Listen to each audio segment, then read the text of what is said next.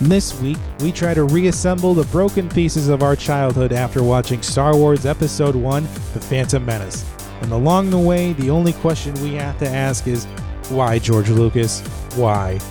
This is Force Fed Sci Fi.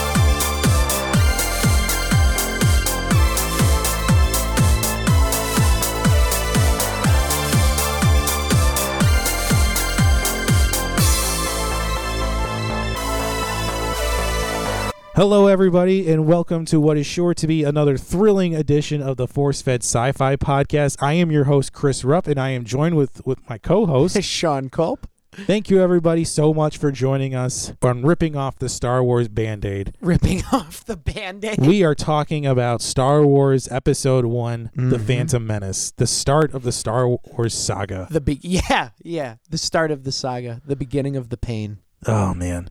Not so much the pain. I mean, it's it's it's the prequel movies, not the original. The originals we still have fond memories We of. do. We do. It's it's a perfect notion of life. You have some ups and downs. Before before we actually rip off this band-aid in full, Yes. we're going to do a little plot summary of it. Now, this movie has been out for 20 years, so that statute of limitations is 5 years. It's done. Y'all have had time to see this. Sorry, man.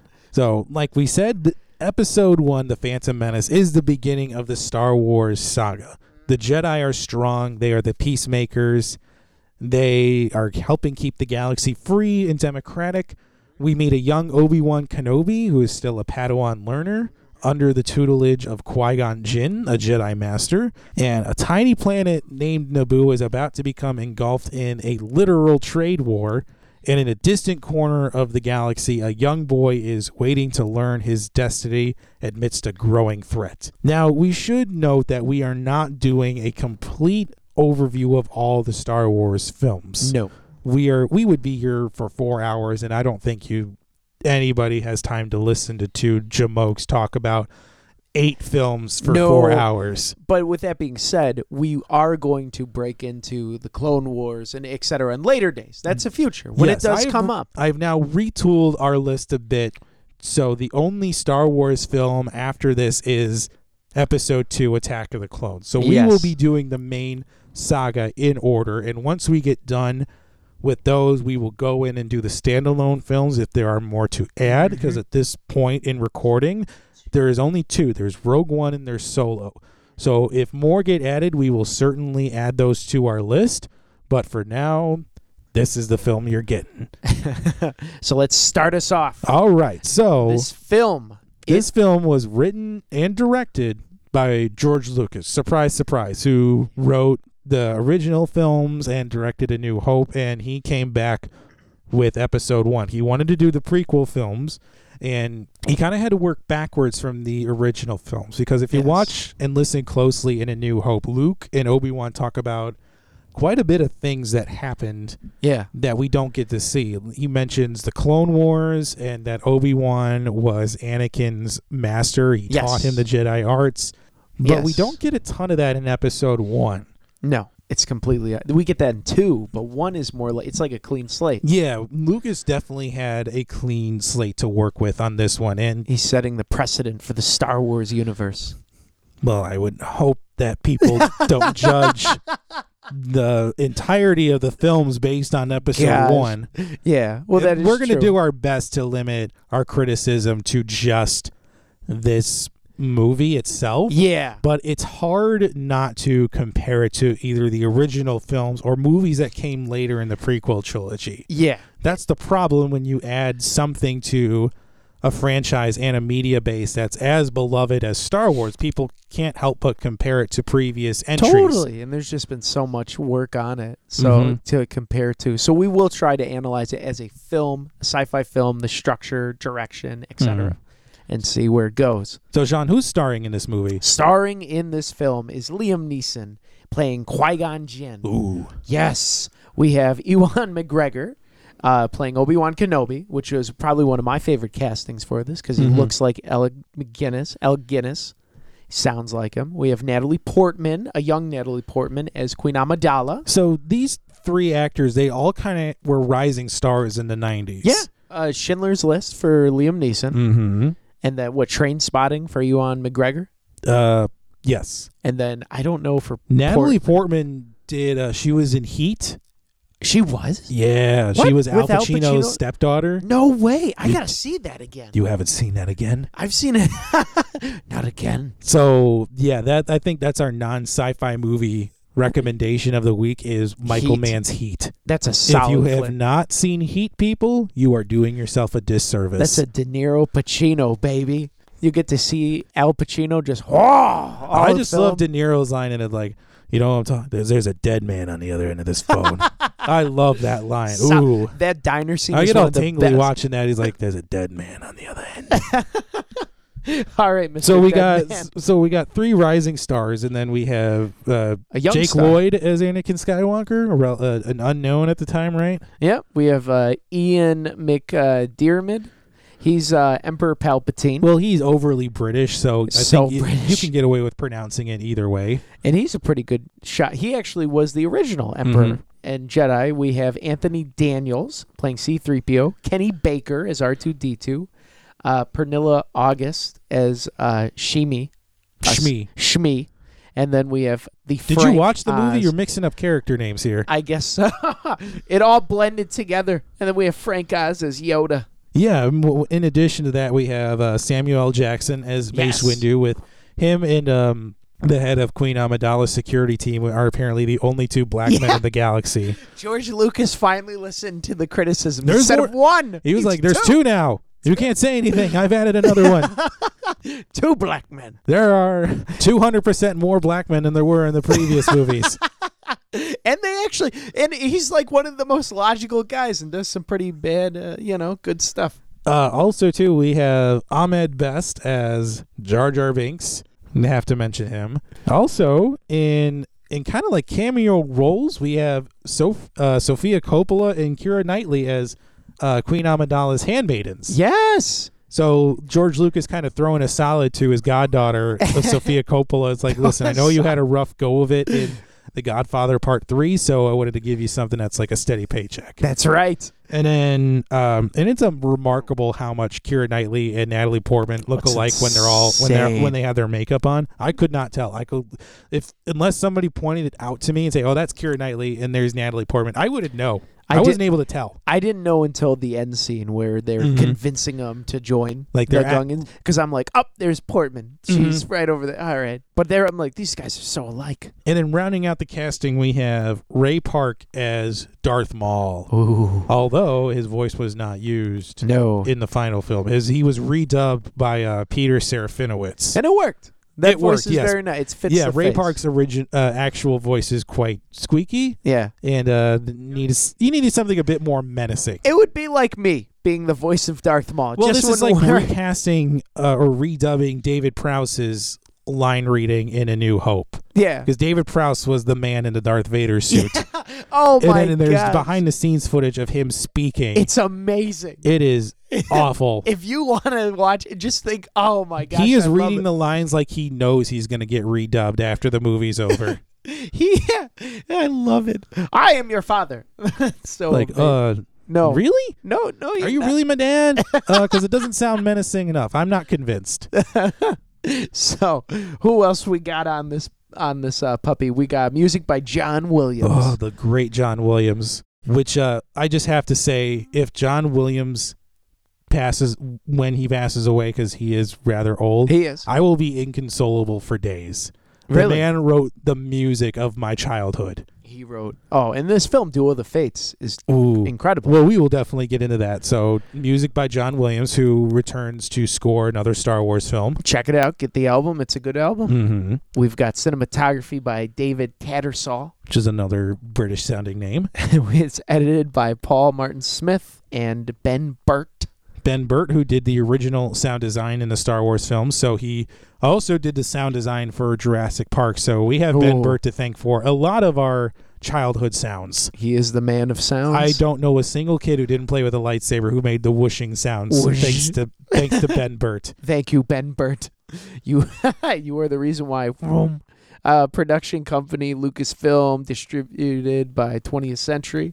And made on a budget of one hundred and fifteen million dollars. So that is by far the biggest budget of any movie we've covered on the show. Oh yeah. And because I love doing this, I love my inflation calculator. That is about 174 million dollars in 2019 money, which is insane amount of money. That's like Marvel movie money these days. That's insane. Like Marvel just drops 150 mil on every movie now, and they're like, "Oh, well, no, we we'll make it back. We we'll know make that. it back. We'll get it back." Gosh. So we've we've covered the cast and crew a little bit. We've covered Oh. the plot. I mean, of, Let's let's talk about the guy behind it uh, that produced it all. ooh, That set this puppy in motion. The, you mean Rick McCallum? Oh yeah. oh, that's Mr. this dude. It's so dense. That guy. This guy. He is he If you watch the behind the scenes documentary for episode one, Rick McCallum is George Lucas's champion and will be his champion until either McCallum dies or Lucas just eats him to absorb his soul.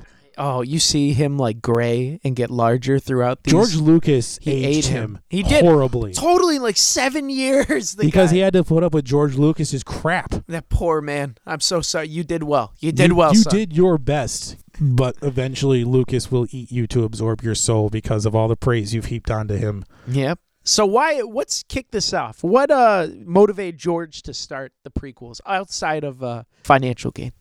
So at this point in the mid 90s and 93, the Star Wars franchise had, for the most part, been over for about 10 years. Yeah. Uh, it concluded with Return of the Jedi, with the Empire being destroyed, um, the saga of Anakin Skywalker being completed and redeeming the Force and the Jedi. So, for all intents and purposes, Star Wars was not a thing in the 90s. No. But then a lot of comics were coming out, a lot of books were coming out, and what originally sparked Lucas's reinterest in doing the prequel films were a set of trilogy books uh, by Timothy Zahn.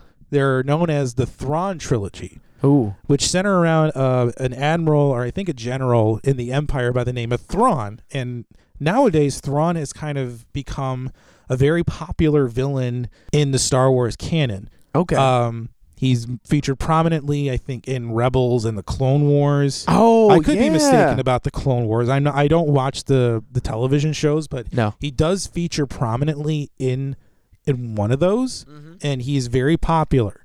And I, that really kind of sparked his interest in redoing Lucas's interest in doing a prequel film. Yeah. So in 1993, he announced that he would make the prequels, but he didn't want to make sequels as he felt that that saga was concluded. Yeah. And he f- began writing the new trilogy in 1994, and he kind of had to work through the backstory of Anakin first. So he had to show his story of becoming a Jedi, Yep. then it was a, him being a traitor and being on Tatooine. Yeah. He wanted the whole thing. He wanted to be Anakin the protagonist and like have it as a tragedy, his rise and fall, becoming Vader, Although the original working title, and I'm glad he changed this, was The Beginning. the beginning. Wow, that's uh no more basic than that. really. What's yeah, it called, that is George? that is the movie making equivalent to a white girl ordering a pumpkin spice latte.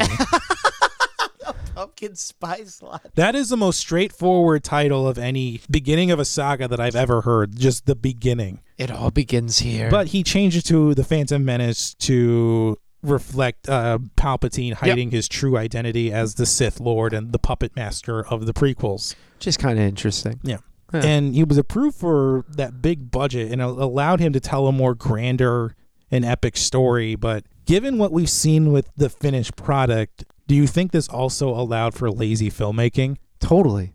He they gave him complete and utter control. It's kind of like uh, he just no one questioned him. He was phoning it in. He was. Mm-hmm. But also you have to remember he also hadn't directed in quite some time Yeah. too. So I mean, Well, this leads me to my next question. How different do you think this movie would have turned out if somebody else directed it? Because he approached three different people yes. to direct it. He approached Ron Howard, who's coming fresh off of directing Apollo 13. Ooh. solid. Robert Zemeckis, who had the directing chops with Forrest Gump and Back to the Future, which we've covered on a previous episode, Yeah. and his old friend Steven Spielberg, who was a is a longtime collaborator of George Lucas. And they all passed. They all passed on this film. Well, I can't blame Spielberg. He did Armistead and then um Saving Private Ryan. Yeah, While those are George two was- heavy movies. I mean, come on. Those two or Phantom Menace, but I feel like if he would have had those directors, it may, maybe, would have gone like the uh, original trilogy.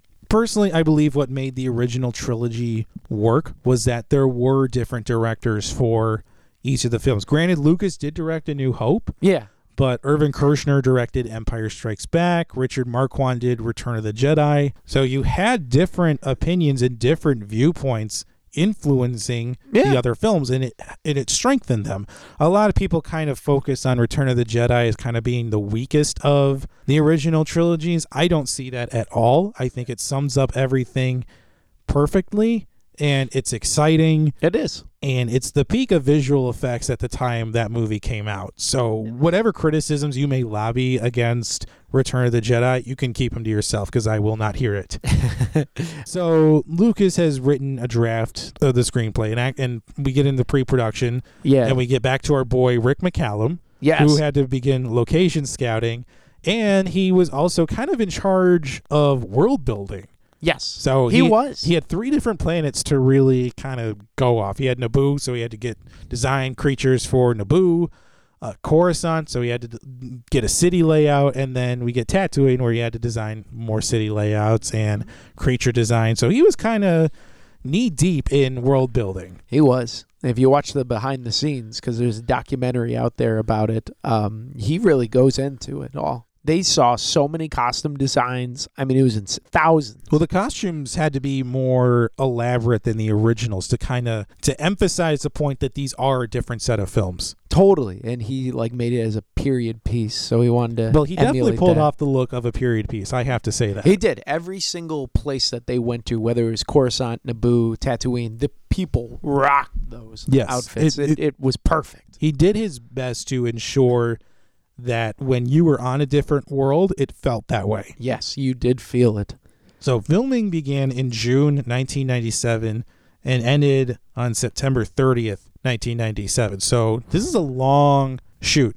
And granted, we're still about a year and a half away from filming. So And they also Yeah. did pickups in August 98 and February 99. Mhm. Think about that. like That's- several months before you release it. Oh, we're going to pick which up by some, the way, uh, you do not shoot pickups 3 months, Months before, a film before. is due is due to come out. You don't do that. That's that is a because big time no no he nowadays. did the test screening and people were like, "What's going on here?" people were probably throwing popcorn at the screen, which I wouldn't blame them if, if I had to see a rough cut of this movie. Oh gosh. So filming spanned two continents, with Yes. most of the film being shot on a soundstage in England. Surprise, surprise.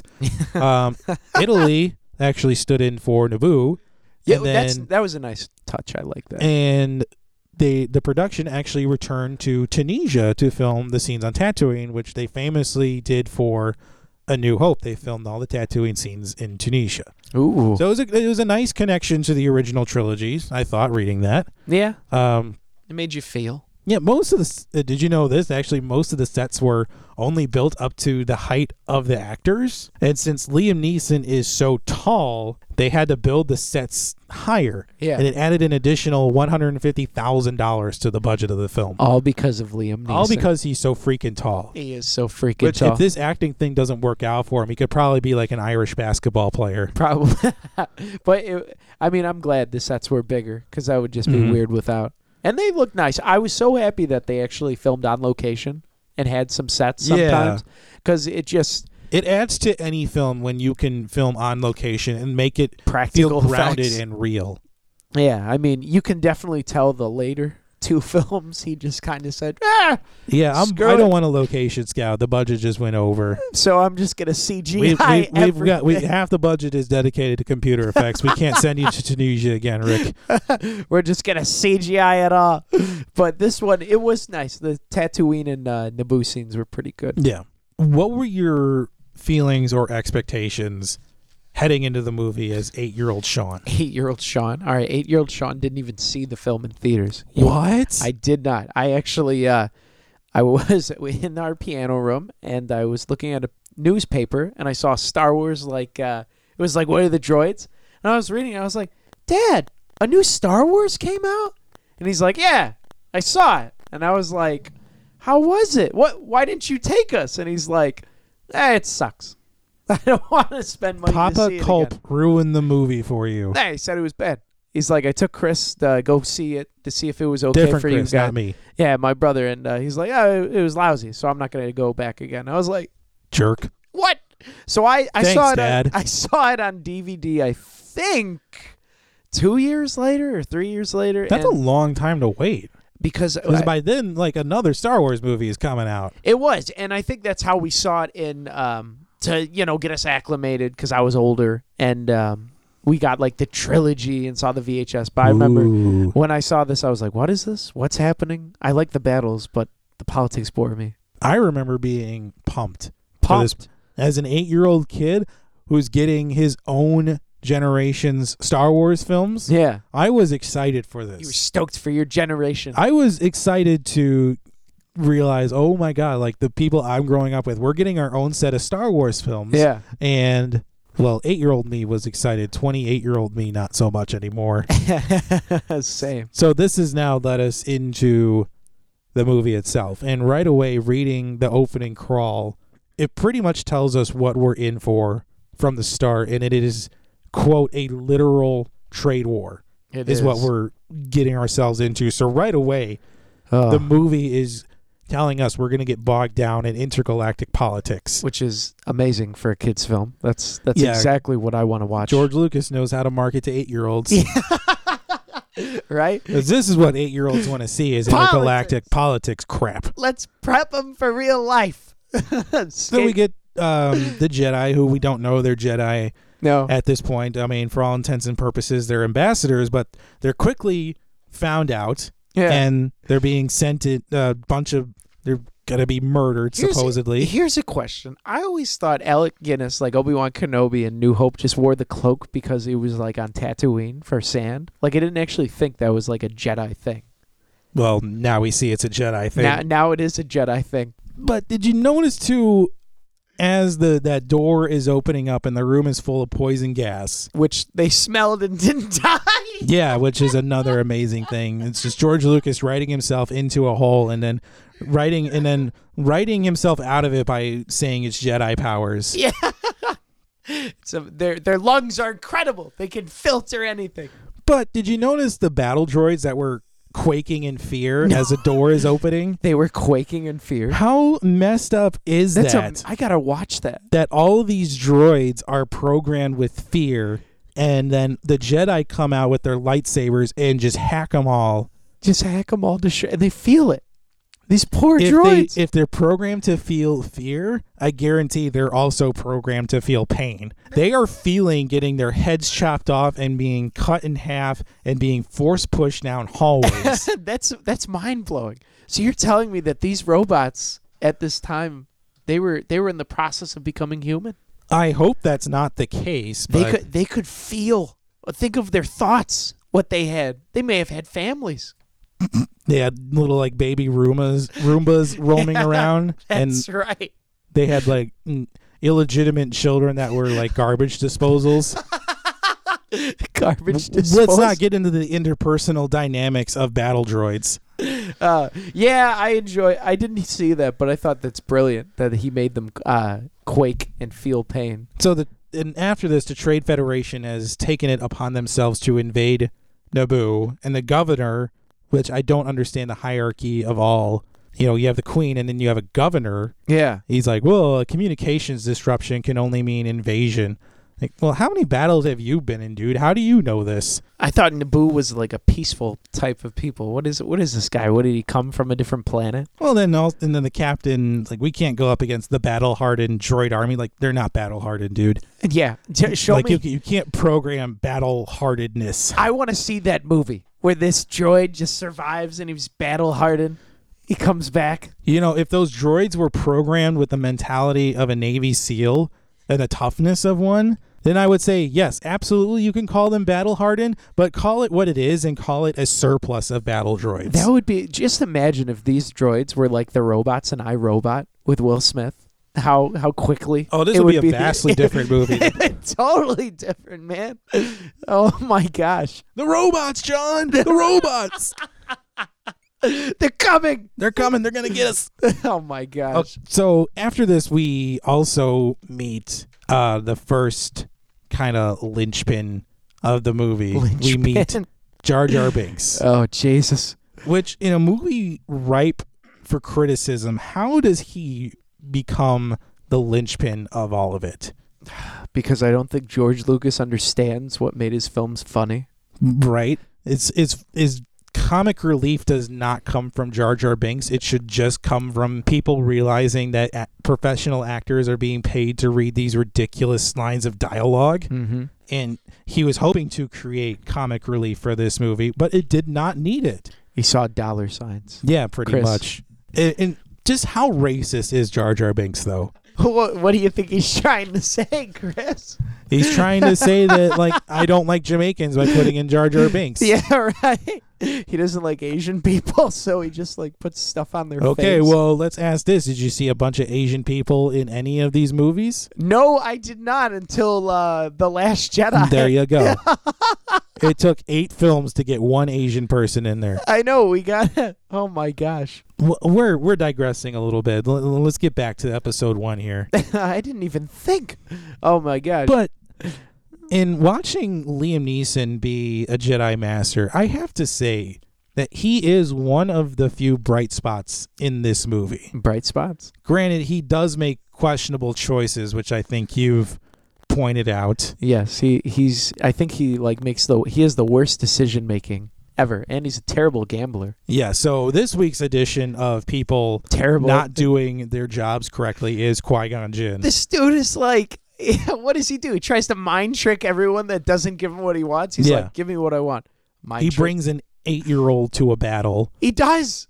He bets on his life for pod racing. He's like, if he dies, if he loses, you keep my ship. Wait, what? You're gonna strand Wait, what? yourself what do you- here? No, no, no, no, no, no, no, Why- no. Don't do this. You're gonna strand yourself here. what? What are you doing? Why don't you want any of the money from the pod race? I just, I didn't understand. Well, it's like Lucas saved all the quote air quotes here best dialogue for Qui Gon. yeah, He saved a good chunk of decent dialogue for him, but he doesn't get Liam Neeson's portrayal of Qui Gon doesn't get enough credit as kind of as as being a hero in this film. being a hero, I, I just didn't see him as a hero. I, I kn- I know you have your criticisms of him not being a hero so much, but it is true. I mean, he's meant to kind of he's he's meant to serve the Alec Guinness role yeah, of the movie. I wish he would have like trained him, or they did like some more montage. Yeah, it's just it, well, it's it's a Star Wars film. You can't put in a montage. then it, then it's a Rocky movie. montage that would be amazing. That's what this film needed. But I have to say, I would love to see a standalone Qui Gon film about Yes. his rise in the Jedi Order. Oh, that would be amazing. But what are the chances we see that now that Disney is kind of shying away from the standalone films? Ah. I would say they'd either have to recast or they'd have to digitally edit him. So he I looks would- younger. Liam Neeson would have to be in it. I would love to see that film. He, though. I mean, he's he's not getting that taken money anymore. He's got to do something. I mean, Count Dooku was his master. How Yeah. cool is that, man? mm-hmm. I would love to see that. but moving right along with the movie as they're kind of as they're fleeing Naboo and the ship gets hit and all these droids are trying to fix the ship Yeah. Let's these droids are being shot with lasers and they are screaming Yeah. as they are being murdered They are. They are. how again Just how messed up is that Lucas is telling these droids to scream I know. and uh, all I all I've ever heard from R2 is a series of beeps and boops and yet you're going to all of a sudden they can scream I don't know. it bothered me when I was eight seeing the droids scream, and it bothered me watching this movie again 20 years later. as they're being murdered. when they're Bec- screaming, you like, know what? That proves a great point. Droid rights. Lucas, all right, slow down. droid rights. Where are the droid rights? Slow Chris? down, L3. That is what the Senate should be talking about, Yeah, get this movie bogged down in even more intergalactic politics. That'll help it. right? So they escape Naboo and they land on Tatooine. Yeah. Although this Tatooine is a bit different than previous versions. So how important was it to disting- uh, distinguish this movie's version of Tatooine from other versions we've seen in the past? I guess it was it was important. I think they made it look less uh, scrappy. They made it look, I guess, It reminded me of walking through an old western town. yeah, Like Jar Jar Binks is, is Clint Eastwood and just is stealing food from a cart and being confronted by the town baddie in Sebulba. Sebulba, the, character who had uh, more characterization in his like three scenes than Right. any of the oth- than Obi Wan.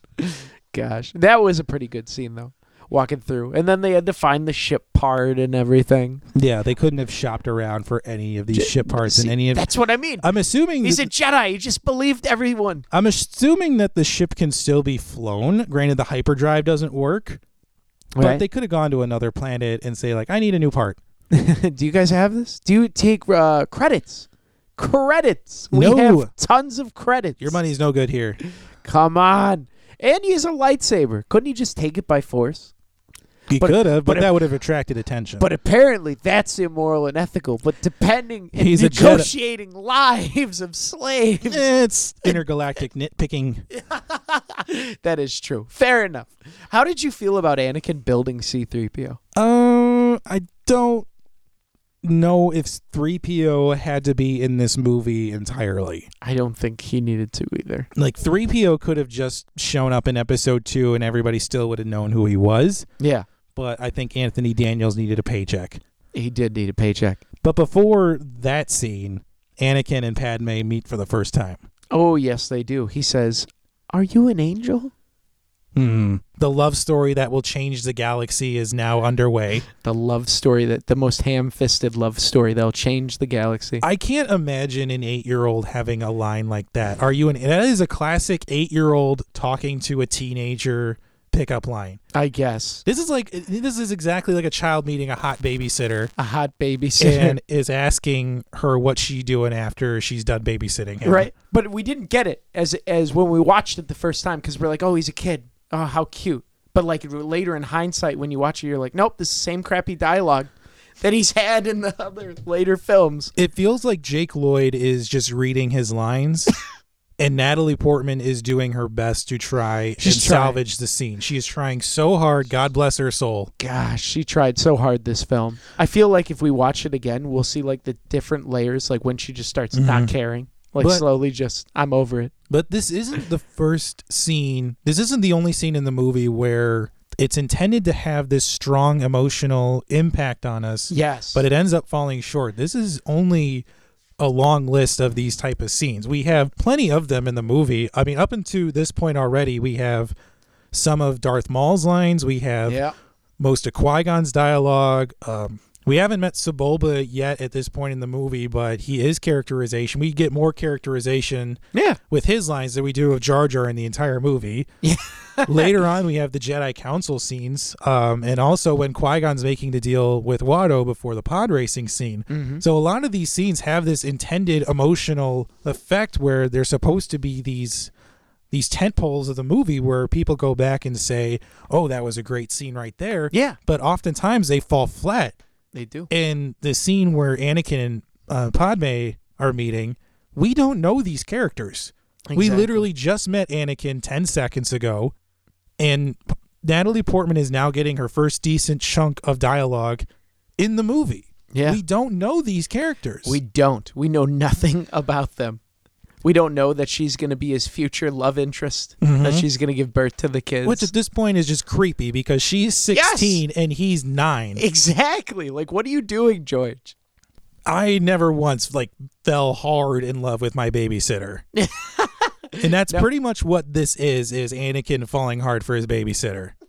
Falling for his babysitter. But I No, have to ask can't this. think- How does somebody who is in the same film class as Francis Ford Coppola, Steven Spielberg, and John Milius end up being the most hacky out of all of them? Ha- well, come on, man. Not everyone could be straight A students.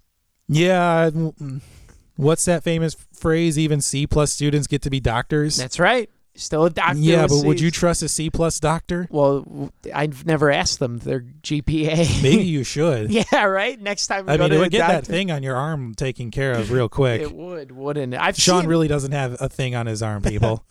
But I mean, you compare him to Steven Spielberg, then yeah, he's he's probably the biggest hack.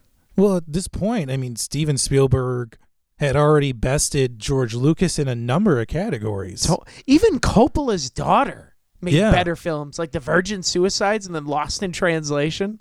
I mean, I would even venture to say that Sophia Coppola is a better actor than George Lucas. Geor- when do we see George act? I don't know, but don't I'm just thi- going to is he in- assume that that's the case She because I beats haven't him- seen him act. We don't have much of a sample size to work with with George. I mean, I'm just saying, George. I mean, you got billions. You can do what you want now. Come on, be in a film, Georgie. We're asking you. But Lucas hasn't. He isn't showing off his writing capabilities in this No. movie because we we see it most often with the dialogue is very hokey, but we also get it a lot with the symbolism, and most specifically, a lot of the symbolism is very religious. And I don't know if you picked up on this when you watched it. I mean, Anakin being the obvious obvious Christ symbol of the movie, yeah, the with the virgin, virgin birth. but there are Christian themes throughout this movie, and they're more overt in in any of the films that we've watched previously for this show. like Darth Maul being the devil with his horns and red face. Well, even Palpatine too. I mean, Pa- I think Palpatine is even more symbolic of the devil, and Darth Maul being more representative of his minions. Oh, like a demon. I Mhm. gotcha. Yeah, yeah, yeah. Where and we also see Naboo as kind of this Garden of Eden. Wait, but then who's God? Is it George? God is easily the Force. God is the Force. God is the Force slash Jesus, and the Jedi Council fits in as like the twelve apostles. Okay.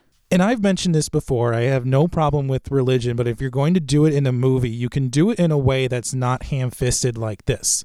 Because we have seen ham fisted religious symbolism Mm-hmm. in movies before. We just saw it last time when we did 12 Monkeys with Yeah. Bruce Willis as the Christ like sacrificial lamb at the end of the movie. There is a better way to do religious imagery in your film, and this is not the case. So we're now introduced to Anakin Skywalker, who will eventually become Darth Vader, but we don't know that yet because we're only in episode one. We're trying Yes. to keep this contained. But leading up to this, and the only way for Qui Gon and the Boo Party to get their ship repaired is to have Anakin enter this pod race, get them money, and get their part back. And this leads us now to the pod racing scene. Yes. The the scene that should have been the climax of the movie. Yeah. yeah. That's a, that's an interesting take. It should have been the climax of the film. Well, it starts about 55 minutes in and ends about 1 hour and 11 minutes. mm-hmm. So this movie could have been an hour and a half long Yeah. if there was a lot that was taken out and they go to Naboo and they fix everything and boom, movie's over. Wow. You know what? If they actually did, if he focused an entire film about Tatooine and finding this boy, Mhm. that would have been a ten times a better film. Well, it would have done exactly what he achieved to do. He would it would have Yeah. done a different Star Wars movie. He still would have accomplished the feel of a period piece. He still would have his battles in it. Yes. You'd have a clear cut. There is a better movie than the one we got. This this scene is about 16 17 minutes long, but it doesn't do anything to the plot. No. it didn't do it 20 years ago and it doesn't do anything now. Well, it just gets Anakin away from his mom and gets them, you know, back towards Coruscant so they can give uh, Palpatine control of the Senate. Regardless of how this scene ends though, Qui-Gon is going to get Anakin off the planet. He's going to train him to become a Jedi. Mhm. They're going to they're going to escape the planet regardless of how the pod racing scene turns out. Wait, but if he died, he wouldn't have escaped with him. Didn't he need to win? He's Wasn't not going that to the stake? die.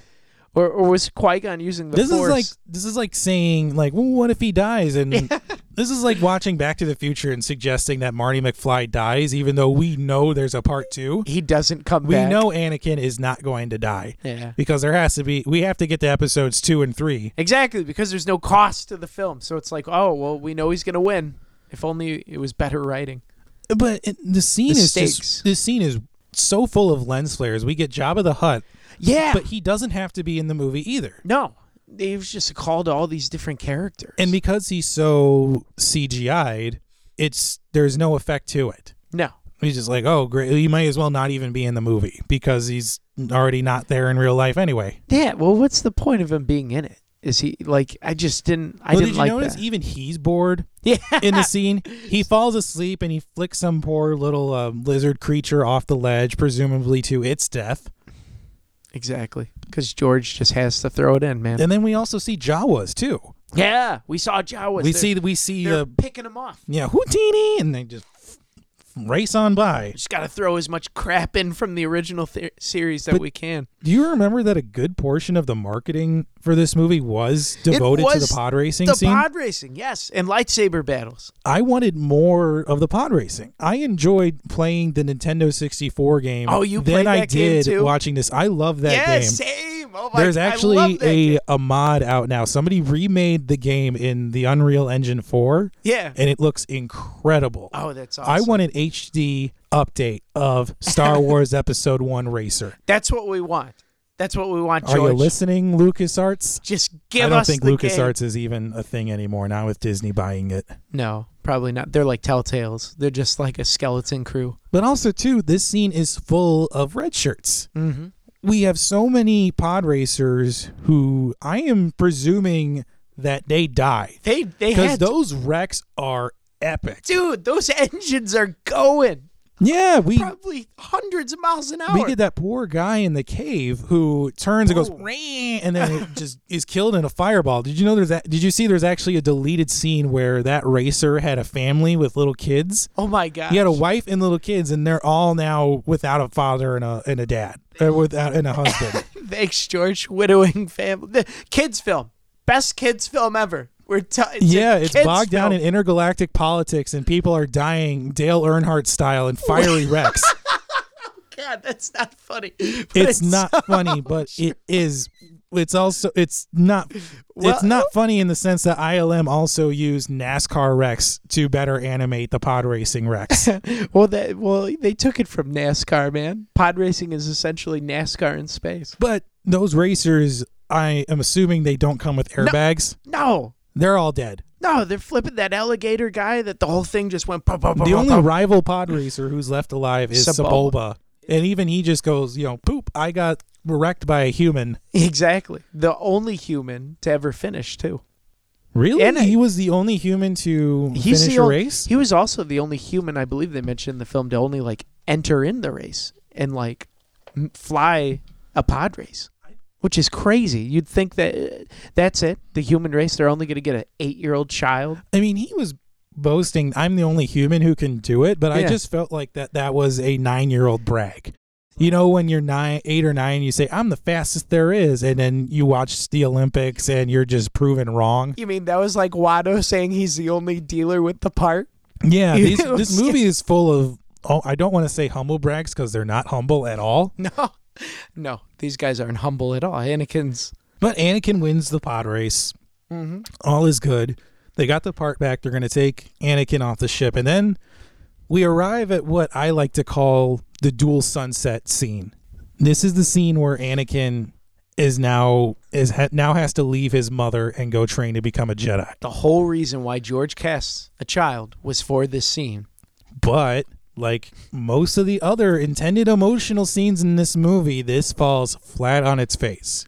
We don't feel anything when Anakin leaves his mother. At least I didn't. No, the scene there's a better scene within this scene it could have been done a lot better it could have been shot better it could have been written better it could have been acted better qui-gon doesn't have to be in the scene much at all you No. keep the wise dialogue to him you don't do the awkward 3po goodbye and you focus on anakin and his mother that is who the scene should be about that's what who this moment is all about yeah, that's the And- whole buildup. his mother tells him you need to go you need to go and don't look back and the music swells up but we don't feel anything and the reason why i call this the dual sunset scene is because we have those type of scenes in every star wars movie where the character is either looking forlorningly at the sky or a sunset or a sunrise and the music swells up and we are left to wonder what is this character's future that is what this scene is intended to be and we don't achieve that and, and and this is a scene that also suffers from a lack of characterization because we don't really know Anakin's mother at this point. Well, like we were saying off the air, we don't even know what she if she's a slave and what her occupation as a slave Yeah. is. Like she's able to go to a pod racing event. Like she's always there. Like For all we know, she's a, a farmhand. exactly. It- She's be she's a paid farmhand. We don't we don't know if she's still a slave because she's home all the time. Like we don't know. If she were actually a slave, she wouldn't be home. or I guess maybe that's her thing. I don't know. Who Is she, knows? she's just a slave to her own home and She's- is just she's making sure all the trapped. dust is kept out. right? They just confine her to her house, or maybe she like cleans the apartments. I mean, that woman, they you live got in. sand floors. I, I don't think you should be worrying about dust.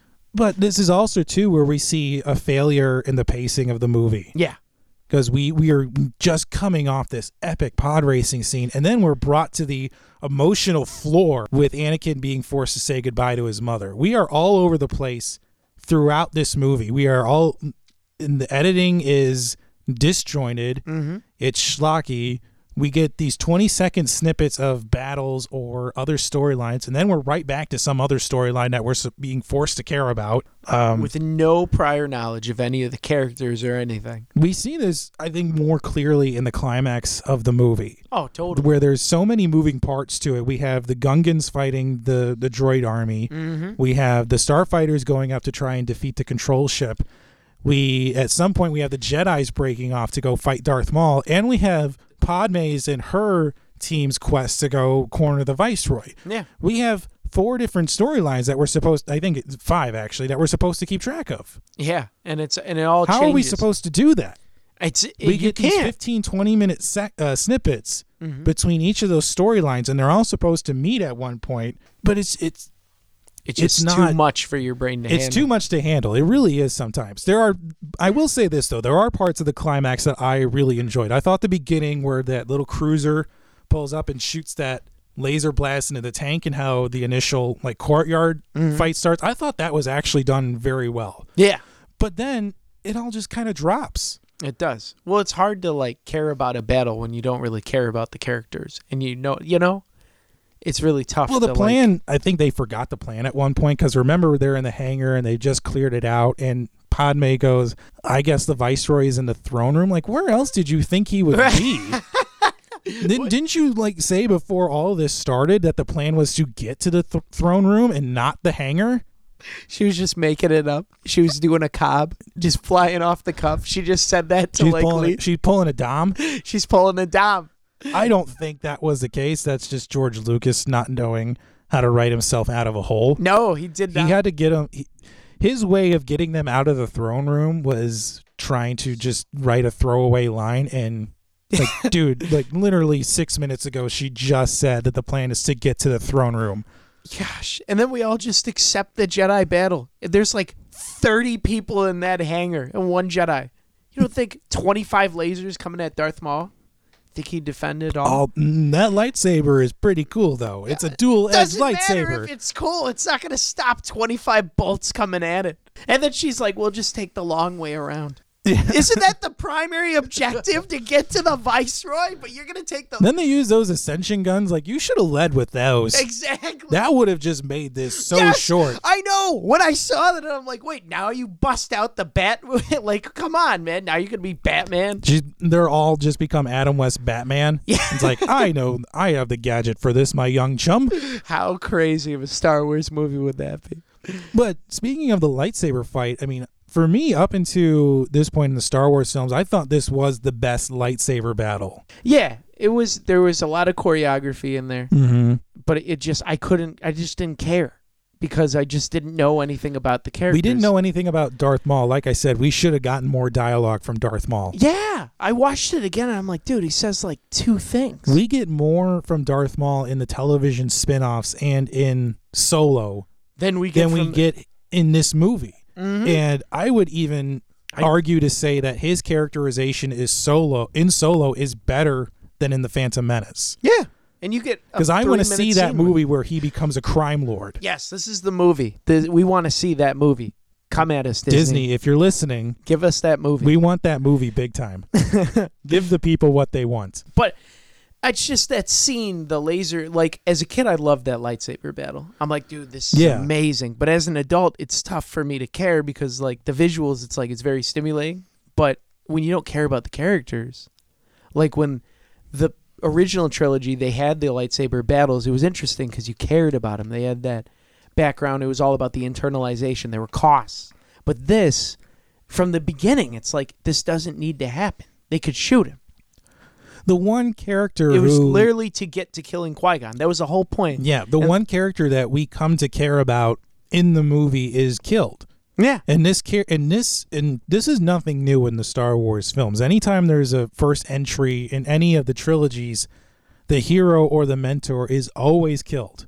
And so anybody who is shocked at that happening, like I hate to say it, like that's just like it happened in A New Hope, it's gonna happen in the Phantom Menace. But once again, I feel like he just recycled stuff from the original trilogy. Like Alec Guinness's character, Obi Wan Kenobi dying in A New Hope, was to provide that distraction Mm-hmm. and help Luke later on. If he survived, it wouldn't make sense. Well, that's why we still hold up Alec Guinness's portrayal of Obi Wan as a true hero of the Totally. franchise is because his everything he's done has been in service of Luke and the Force. Yeah. Everything, even his actions in the later movies, is true. Um, but in this, Qui Gon is killed and is burned afterwards, and nothing. Nothing. There is I- nothing. We don't get any more Qui Gon unless we get a standalone film in the future, which I don't think will happen. he is voiced in the second one. Like he's like when Anakin's like spoilers, I guess. When Anakin's killing all the Tusken Raiders, you like hear uh, they brought ne- Liam Neeson back I- to like have a voice where he's like No! stop, no. And then I guess they did a scene with him in the third one where he was going to teach Obi-Wan how to he do was the a Force Oh. ghost. and uh, I think that got cut though. Yeah, they cut it. Which I mean they tried to bring him back. but Anakin finally gets his hero moment. Yeah. He blows up the control ship and he escapes. Uh, for for the most part, it by seems accident. yeah, purely by accident. When Luke did it, it was actually on skill It and was- use the Force. I With know. him, it was just like I'm gonna pull the joystick as hard as I can. Let's see what So this was happens. like a kid accidentally winning in Mario Kart. Yeah. Yeah. So if you think about it, this movie is pretty much like a, a babysitting romp where the nine year old got loose and ended up defeating the town criminal. Oh my gosh, is this like Home Alone? This is exactly like in This is, this is Home Alone with in space with lightsabers. Oh my Where gosh. Anakin is Macaulay Culkin's character, and he and Joe Pesci and his cohort are the droid army, the Trade Federation, and Anakin and Anakin defeats them accidentally. wow. But Thanks. thanks, George Lucas, you pretty much remade Home Alone. Wow. I've never thought of it Uh, like that. now you did. No, I did. But and then also too, we we see Obi Wan become starting to become the hero we get in um, the original trilogy. Yeah. He's now set along down this path to train Anakin and Yeah. get the galaxy down this path too. Yeah, he keeps his word and says, "Hey, this is what I'm going to do." But the ending, much like the pacing of the movie, is all over the place. Yeah, I exactly. mean the the battle is the battle is ended. Unfortunately, Qui Gon has died. The Trade Federation viceroys are supposedly being sent off to the Senate to face for their crimes. Palpatine gets his pedophile moment with Anakin. That one was real cr- creepy when he was saying, "We'll be watching your career with great interest." Like, okay, panel van, like what? panel Yeah. van, Palpatine. Panel Van Palpatine. It's like, dude, do you even know who this kid is? It's like they went to central casting and picked out a creepy old white politician. A British white politician Yeah. too. But I I understand what you mean by the pacing. But then we go, but right after that, we go into Yoda talking with Obi Wan. yeah. They just and he's it's like, yes, you can teach Anakin, but even he's warning of the growing threat that they seem to miss in the Force. Yeah. And then, so we're happy for a little bit, but then we're brought right back down to that emotional floor again with Qui Gon's funeral. And even then, it, it- there's a bit of like a twinge of hope to it.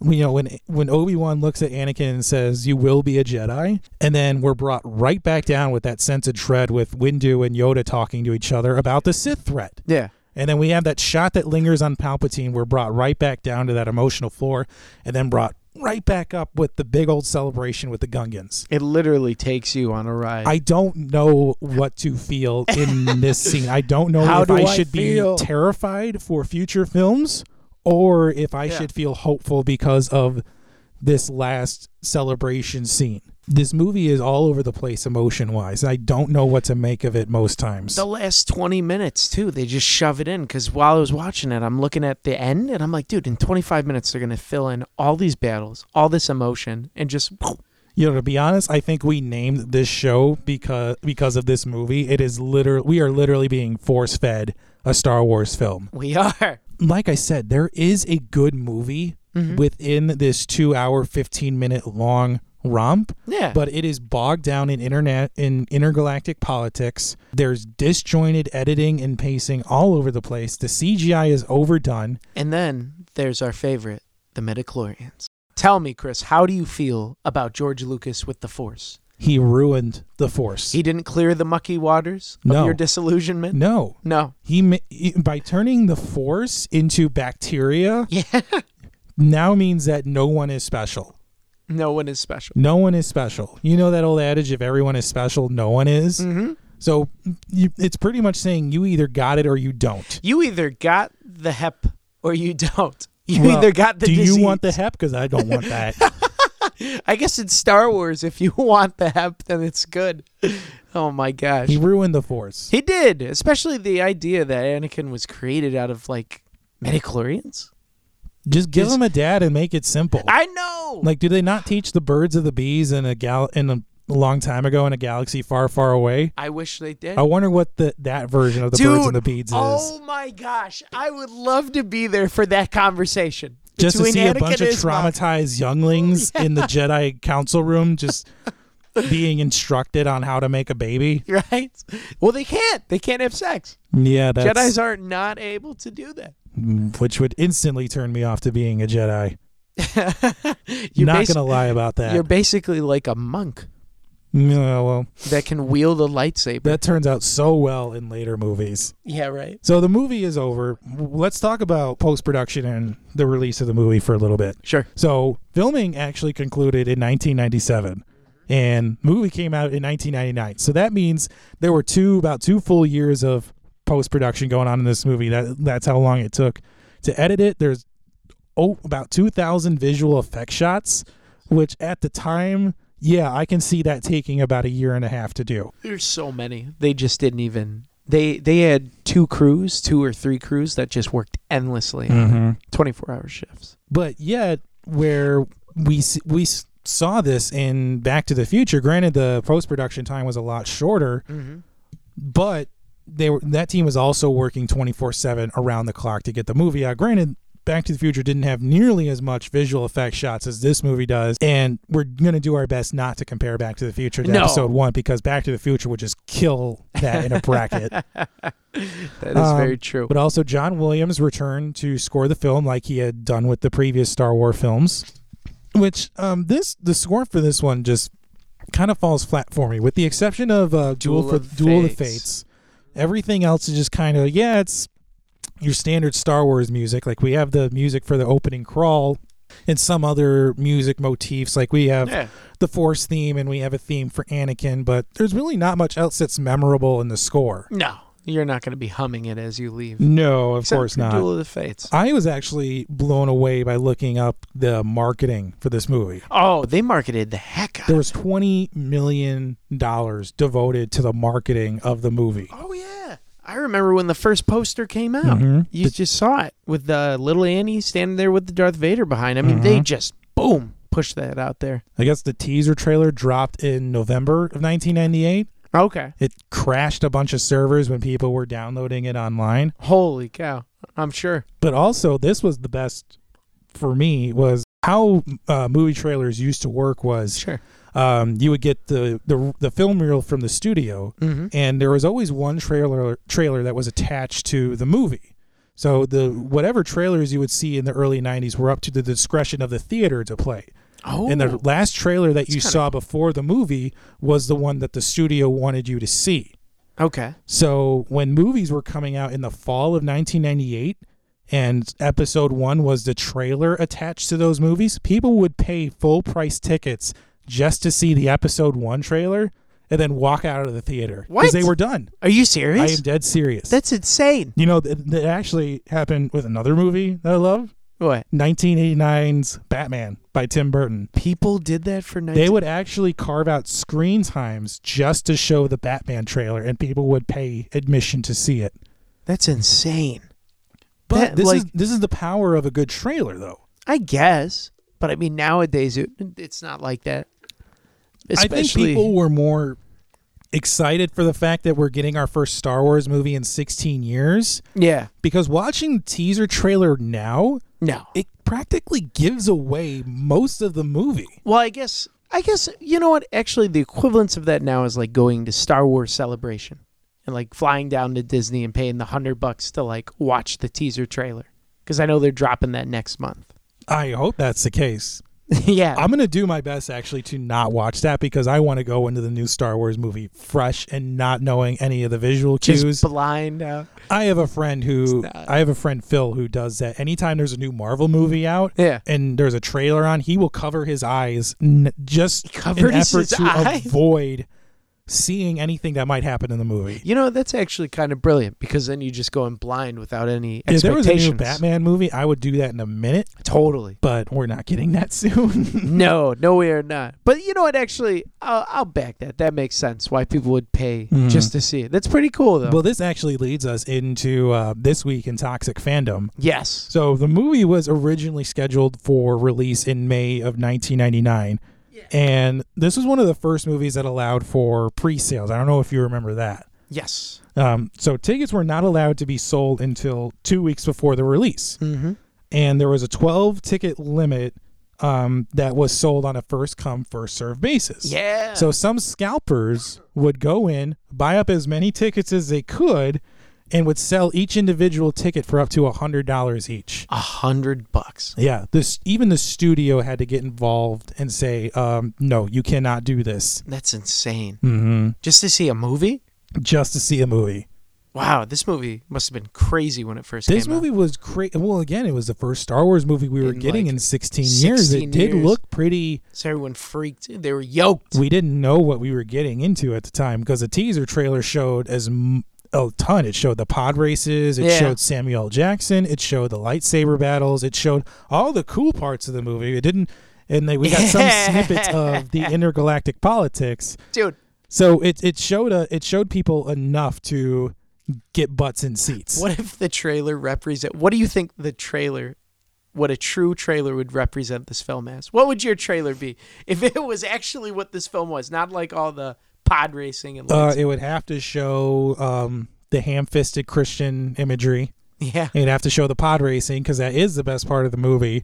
Um, but also, you have to let people know what they're getting into by showing the intergalactic politics. Like two minutes of just intergalactic politics. yeah, let people know that they're in for a two-hour, fifteen-minute, uh, pretty much debate. This is like Mr. Smith goes to Washington. That's right. Gosh. But despite the mixed reception of the movie, it broke a ton of box office records. Yeah. I think it had uh, like biggest opening weekend at the time. It did. Um, a lot of those records actually were held at one point by The Lost World, Jurassic Park, Yeah. Titanic, and Independence Day at the time.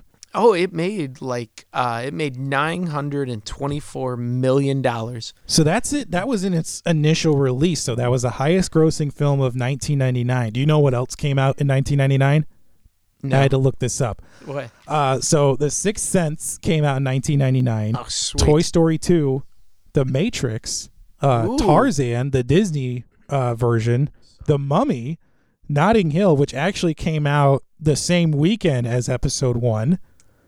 Really? Yeah, and it ended up being in the top 10 grossing films of that year. Oh, rock on. The World Is Not Enough, a James Bond film, and American Beauty. Oh, so hey. 1999 was actually a pretty Solid. good year in films period we got a couple decent sci-fi films from that we got the matrix Mm-hmm. which is on our list don't It ask is. us about that but this movie was also given a 3d re-release in Yes. 2012 which took in an additional 100 million dollars Mm-hmm. So now it's And- over a billion. yeah it is and i'm always fascinated by these facts it was the 11th film in history to gross a billion dollars Oh yeah. nowadays we No. we get billion dollar movies it seems like every month Oh yeah. but when you when your film can say you were among the first 15 to do that i think that's pretty neat so mm-hmm. as much crap as we have given george lucas in this episode he deserves some credit for trying to do something new with the star wars franchise i mean granted the criticisms he's lobbied nowadays seem a bit like um no you need to chill Well, he's just like that crazy old yeah man. he's cranky he's just crazy old I think man. he wishes he was still making movies because he got four billion dollars from the deal with Disney, and we were promised he would be releasing independent films left and right, and we haven't done that. No. I'm pretty sure now he's just counting all his billions out like ten dollars at a time. Well, he was trying to uh, take that money and open up a Star Wars museum in Chicago, Yeah, and then but this- then that did not work. So yeah, now people got all PO'd about about the, that for whatever reason. the parking lot, I think. But this film actually, it was nominated for three Oscars: hmm which were best sound effects editing, best visual effects, and best sound. and lost all of those to the Matrix. Yes, because The Matrix is amazing. Yeah, the Matrix. This was uh, so. This wasn't even the best sci-fi movie that came out No, in 1999. come And- on, The Matrix blew everyone's mind. However, they were like, "What?" episode The Phantom Menace was nominated for seven Golden Raspberry Awards. Oh, oh my gosh! Yeah.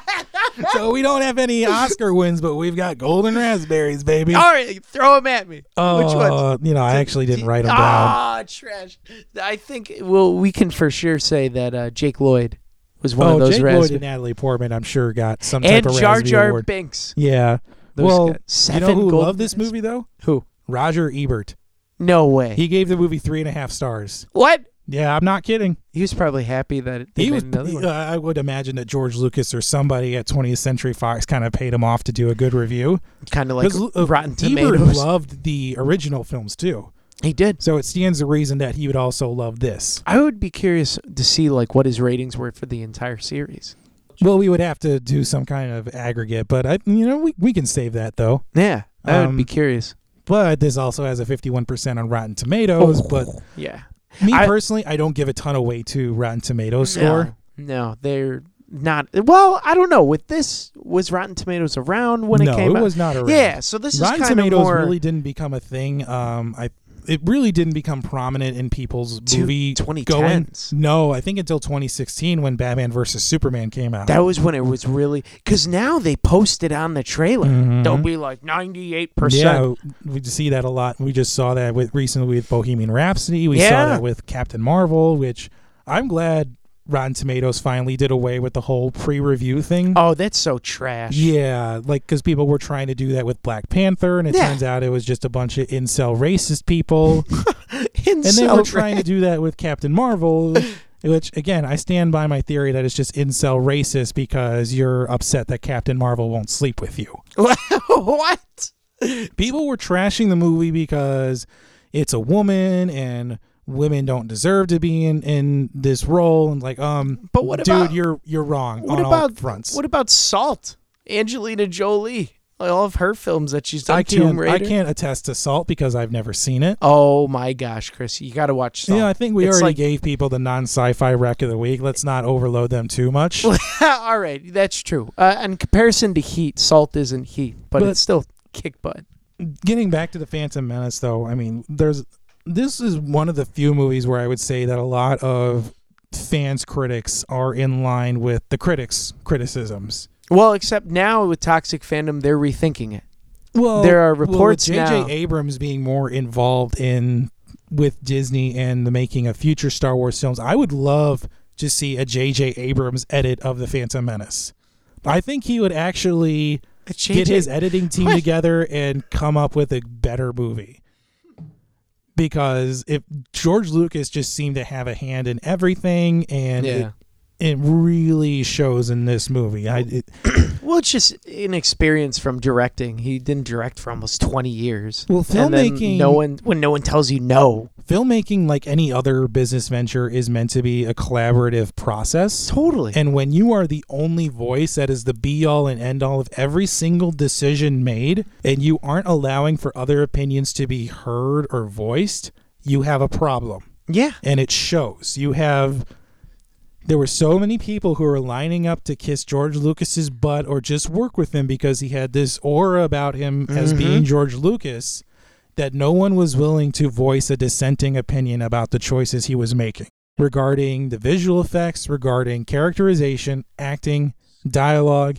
And we brought this up earlier in the show. If this movie had a script doctor or if there was a different director at the helm, this movie would have turned out much better than it did. Or if the actors just like would say, "No, this sucks," because in A New Hope Yeah. they did like Al Guinness was totally so many times with his lines. He's like, "I'm not saying that. This Mhm. doesn't make sense." Even um, the whole "I know, I love you, I know" That was Just- ad libbed. it, that was totally ad libs. If you didn't know, Harrison Ford was gonna say "I love you too," and then after like ten takes, the actor got so pissed off about it, the director just said, "Well, just say what comes to mind." He's Mhm. like, "I know," and it worked. Now It it's worked. Like, it's now an iconic part of that movie. and even online, you can solo someone in real life by saying, "I know." If they say "I love you," oh gosh, But for you, where does this rank among the main Star Wars films? And I'm talking just the the main story ones, not the standalone films. Where where does this rank for you, at least? like in the main. Oh, I would say this is probably for me the worst one. Yeah. by far. It just you can't gain any context into the characters. You have to know the Star Wars universe to gain insight. And there's it just there's no You- protagonist. You know, There's- producer Jeremy brought up a good point when we were off air by saying if you had seen the originals heading into this, you knew what to expect. Yeah. But if you were coming in cold, not knowing one iota what Star Wars was about, you were lost. You had totally. no idea what was going on. Who are these hippies wearing robes? Who Why are are all these? Who are all these people that I'm supposed to care about? Yeah. Why, why is the guy who looks like he has dreadlocks overly racist? why are these robots shaking in fear? Like Yeah. it just doesn't make sense. Like I said, if you've programmed them with fear, you've programmed them to feel pain. Robot rights, baby. All right. So I think we've now reached the portion of the show where we can review the film. Totally. And it sounds like we've done that already, but this is our be all and end all review, I would say. Now, when this movie came out in 1999, I was excited for it. Mm-hmm. This this was my generation getting a Star Wars series. I was excited. I was going to go with my dad. We were going to have a great time. 8-year-old me loved this movie. However, 28-year-old me doesn't love this movie. Mm-hmm. It has not aged well. The dialogue is hokey. Mm-hmm. The visual effects are way overdone. Most of the characters come off as caricature racist stereotypes, and a lot of the symbolism is heavy handed. Yeah. It pains me to do it, but for me, this would have to be a wooden watch. Yeah. It is it is the worst among the prequel films, and it could have benefited from outside opinions. And I want to see a re-edit of this movie, re-edit. supervised by Kathleen Kennedy Ugh. and J.J. Abrams. I wouldn't want to see any of that. I want it to I die. don't want any new visual effects. I don't want any new characters added in. I just want a complete re-edit of the movie. Oh, I wouldn't want to watch it ever again. So you're you're also in the wouldn't watch camp. God, yes. I the only time I watched this was um, I like got my wisdom teeth out. Well, and I you was were like, forced to for this show too. well, and this, but that was that was nine years ago. Was the last time I watched this, just because I didn't remember how bad it was. Yeah. But no, this is Mm-hmm. this a would wasn't e-, not watch. this wasn't the best movie when it came out. It's not the best sci-fi film that came out no, in 1999, and this is by far not the best Star Wars film. I think my life would improve dramatically if I never saw this film again. You can just eternal sunshine of the spotless mind this I out would. of your brain. I you would. do it. I think I think it would be incredible to like just forget it existed. okay. Never heard it put like that before. I would only talk about this film if I wanted to explain to people how films should not be made. Mm-hmm. Then maybe I would reference it. No Oh, boy. But yeah, that's my review. Well, I, you know, we've actually been in agreement on all the movies we've watched so far, and really, this is no surprise that we have both agreed on wouldn't watch for Star Wars Episode One, Yeah, The Phantom Menace. I've I've only met one person in my life that said it was great and better than the originals. For the sake of podcasting purposes, they shall remain anonymous, They will remain anonymous. so we're not going to draw our ire. No, So, with Episode One, The Phantom Menace in the bag, what do you say we pick our next movie? I'm down. All right, we're going to en- enlist the help of our very friendly random number generator artificial Mm, intelligence. that- Major Samantha. there she is. and this time she has selected beep boop beep. We've got number 49, which is a 2011 British film starring Ooh. John Boyega and Jodie Whittaker. It is Attack the Block. I have no idea what that is. You have never seen this? No. All right. Well, this we- sounds kind of cool though. It's not indie, probably. yeah, it, uh, on the box it's described as um, Goonies meets Gremlins Oh wow, Mm-hmm. with aliens though. cool. I'm down. So yeah, I'm, we will be looking forward to watching that next week. But we have a special treat in addition. Oh, We are doing a special bonus review episode of the new superhero horror film Brightburn, directed by David Yarovesky and produced by James Gunn, the director of Guardians of the Galaxy Volume 1 and 2. isn't it that like that horror superhero film that's coming out? Yeah, It's gonna based on- change the tide. It's based on the premise that what if a Superman like child came to Earth, but instead of being this beacon of hope and light and truth and justice in the American way, he decides to become a serial killer.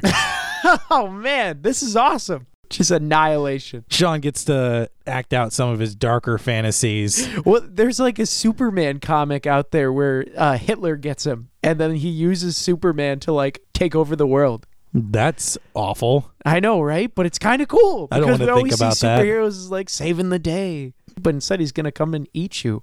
Uh, I don't know if he's going to eat anybody. That uh, that's a That is true. all right. So be on the lookout next week in your feeds for two episodes. Like I said, one it will be the special bonus review episode of Brightburn, and we will have Attack the Block. So uh, watch along with us, and please, if you enjoyed the show, please go to iTunes and leave us a five star review. It helps drive us up the charts as well as help people like you find the show. We are across the spectrum of social media with Facebook, Twitter, and Instagram, all at ForceFed Sci Fi. You can check out and download episodes at Apple Podcasts, Spotify, and Google Podcasts, or wherever you find podcasts. And please subscribe so you never miss an episode. Finally, you can check out our website, forcefedscifi.com, that's all one word, for show notes and links to all of our social media. So for myself and Sean Culp, we'll see you next time.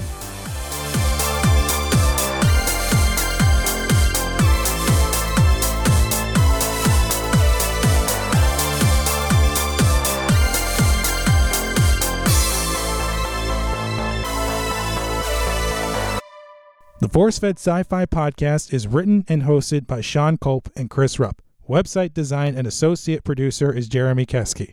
Artwork designed by Mike Berger. Theme music composed and performed by Custom Anthem.